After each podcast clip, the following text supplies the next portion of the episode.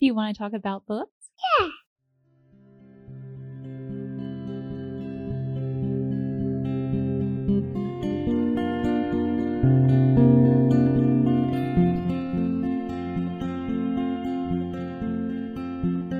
Hello, and welcome to A Well Read Life. This is a place to share stories about good books and the reading life. I'm your host, Beth Jamison. Join me as I meander through my reading journey and discover the books that make up a well read life. Well, I'm back after my hiatus. I had a wonderful time working on research for the podcast and working on the website, and it is still in the works, but I hope to have it up by the end of the summer at the latest. Now, originally, today's episode was supposed to be an interview with my friend Olga Pishnyak Lawrence, but everything but 35 seconds of our hour long interview was erased by a glitch in my software. I was just gutted about it, but we're planning on re recording our episode in July. So be looking forward to that later this summer, probably sometime in August. Olga is one of my dearest friends. She's an absolute delight, and you'll love her book, especially if you are fans of Hinds' Feet on High Places by Hannah Hurnard or Pilgrim's Progress by John Bunyan. On today's episode, I am starting a new series on The Yearling by Marjorie Kinnan Rawlings. This is my second time to read the book. It's been about a 20 year gap between reading it, but it's been at the back of my mind for the better part of a year, and there was a good reason for it. But the impetus for finally reading The Yearling was brought about because of my research for Kristen Kristin Lavransdatter when I learned that Sigrid Undset and Marjorie Kinnan Rawlings were friends. And of course, after I found that out, I knew I had to read The Yearling again as soon as possible. And it was the book I needed to read in this season of my life. If you've listened to the podcast for a while, you'll know that I'm a big believer that God places certain books in our lives at certain times. And this was one of them for me. I'll talk a little bit more about that in the next episode, but just keep that in mind. Now, Marjorie Kinnan Rawlings is a fascinating person in her own right. One of her biographers said she was full of contradictions and kindness, and I haven't had a chance to deep dive into Marjorie Kinnan Rawlings' life. I've just kind of done a surface level as it relates to the yearling. And that's because I'm planning to focus the episode more on the yearling than her life although I may sneak in a brief sketch or two. But I say all that because if you are interested in learning more about her, because as I said, she's just a fascinating person, I would recommend two biographies of her Marjorie Kinnan Rawlings. Sojourner at Cross Creek by Elizabeth Silverthorne is one, and The Life She Wished to Live by Ann McCutchan is the other. She was also a prolific letter writer, and there are a few volumes of her letters that you can track down. Unfortunately, I have not been able to find any that included her correspondence with Sigrid Undset. I've found some letters that mention Sigrid Undset, but I really wish I could find the correspondence between the two. So if you know of where one can find that, please let me know. Marjorie Kinnan Rawlings published The Yearling in 1938, and it won the Pulitzer Prize. It was an instant hit, making Rawlings something of a celebrity, and it was even turned into a movie starring Gregory Peck, one of my favorite old time Hollywood actors, and he was a very big star of the time. It is the story of the Baxter family the father, Ezra, or Penny, as he goes by, Ora, the mother, and their son, Jody. It's set in North Florida in the 1870s, so it's post Civil War. And it's just a year in the life of Jody, the family, and their farm. It chronicles the hardships of the family, which there are many hardships. They're poor and there's unforeseen circumstances that affect their farm and their livelihood. There's flooding, they're constantly battling the elements, and also predatory animals that prey on their crop and their cattle.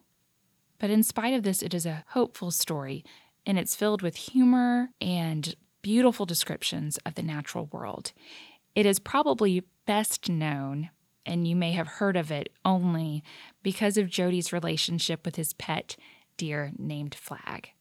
I won't be focusing as much on that. It is a sweet part. I will be bringing some things out, but there are just a couple of things that I really want to tackle in the next two episodes. And one is the endearing and tender relationship between the father and son. And the other is how the yearling makes us yearn for the new creation and redemption of the world when Christ comes.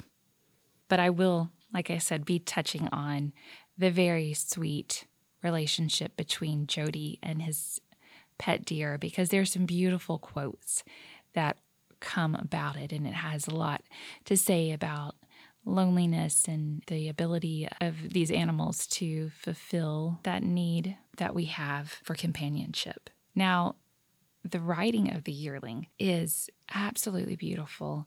It is at times poetic and at other times it's humorous. Marjorie Kinnan Rawlings has just a keen eye for detail and just writes these wonderful and lively characters. Some are larger than life, others are gentle and hardworking. And even the animals, there is a bear that terrorizes the Baxter's farm and the surrounding farms that it becomes one of those larger than life characters. And she writes this ongoing battle between the Baxters, their neighbors, and this bear so well. Now, one of the things I love about this book is Marjorie Kinnan Rawlings' ability to capture nature through her writing. She excels at nature writing, and that will be more of what I'll discuss next week is her nature writing and how it can help us to long for the new creation. While Marjorie Kinnan Rawlings was writing The Yearling, she called it the boys' book. And I, from what I can tell, she was targeting it for boys. It is a great book for older middle school boys, but this is also a book that adults will love. So I would say if you're going to read it with the children in your life, it would be for definitely for older children. There is some offensive language that need to be discussed as you're reading it. And I mean, that's up to your discretion whether you want to censor that out if you were reading it with your children, whether you want to use that as a, a, time to delve more into the history of that time and just some other racial relationships and what is going on with people's hearts, how they view their fellow man. It is brief, and do not let that deter you from reading this book. Just wanted to give that little bit of a, a warning before you begin reading with them. Also, there are a lot of harrowing scenes involving animals. So, if you have a very sensitive child to animals being hurt or the death of animals, you may not want to read this with them or wait until they're a little bit older. So, as I said, that is up to your discretion. I really wouldn't consider this mostly a children's book, especially now. A lot of the characters' dialogue is in dialect, which is a little hard to decipher and which may be difficult reading aloud. I am not a fan of dialect in literature. I feel like it really detracts from it. I was able to overlook it for this book because I love it so much. The Yearling was published at the cusp of World War II. And I think that Marjorie Kinnan Rawlings was really trying to capture a piece of America that she was surrounded with at her farm in North Florida, which just a very interesting tidbit Marjorie Kinnan Rawlings bought an orange grove in Florida, a farm, a working farm, with an inheritance, and moved down there from New York, where she was, a, I believe, a, a newspaper writer, so that she could have a steady income in order for her to be able to write and not have to depend on the income of her writing. I think she just was picturing that this orange grove would just be prolific and foot the bill for her, and it turned out to be quite the undertaking. She still had, of course, time to write, but I don't think she was prepared for the labor and the work that was involved in it. I just think that's such an interesting idea, and I just love that little bit of trivia in her life. Now, as her editor, Max Perkins was working on the final proofs of the yearling. He wrote this to Marjorie Kinnan Rawlings, and I'm quoting this from Elizabeth Silverthorne's biography, Marjorie Kinnan Rawlings, Sojourner at Cross Creek. I'll tell you what the yearling has done for me. You know how much there is to worry about when one goes to bed these nights. But my mind often goes to the yearling, the country, people, and the hunts, and then all is good and happy. Now, that's a test of how good a book is. I can attest to this being the case as I read this for a second time. I was as caught up in the lives of the Baxters and the world that Rawlings created as I was immersed in the medieval Norway of Sigrid Undset's Kristin Lavransdatter trilogy.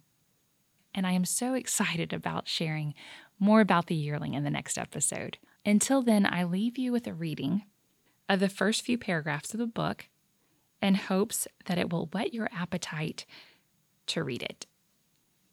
A column of smoke rose thin and straight from the cabin chimney. The smoke was blue where it left the red of the clay. It trailed into the blue of the April sky and was no longer blue but gray. The boy, Jody, watched it, speculating. The fire on the kitchen hearth was dying down. His mother was hanging up pots and pans after the noon dinner. The day was Friday.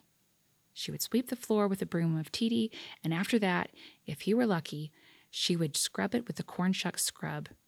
If she scrubbed the floor, she would not miss him until he had reached the glen. He stood a minute, balancing the hoe on his shoulder. The clearing itself was pleasant if the unweeded rows of young shafts of corn were not before him.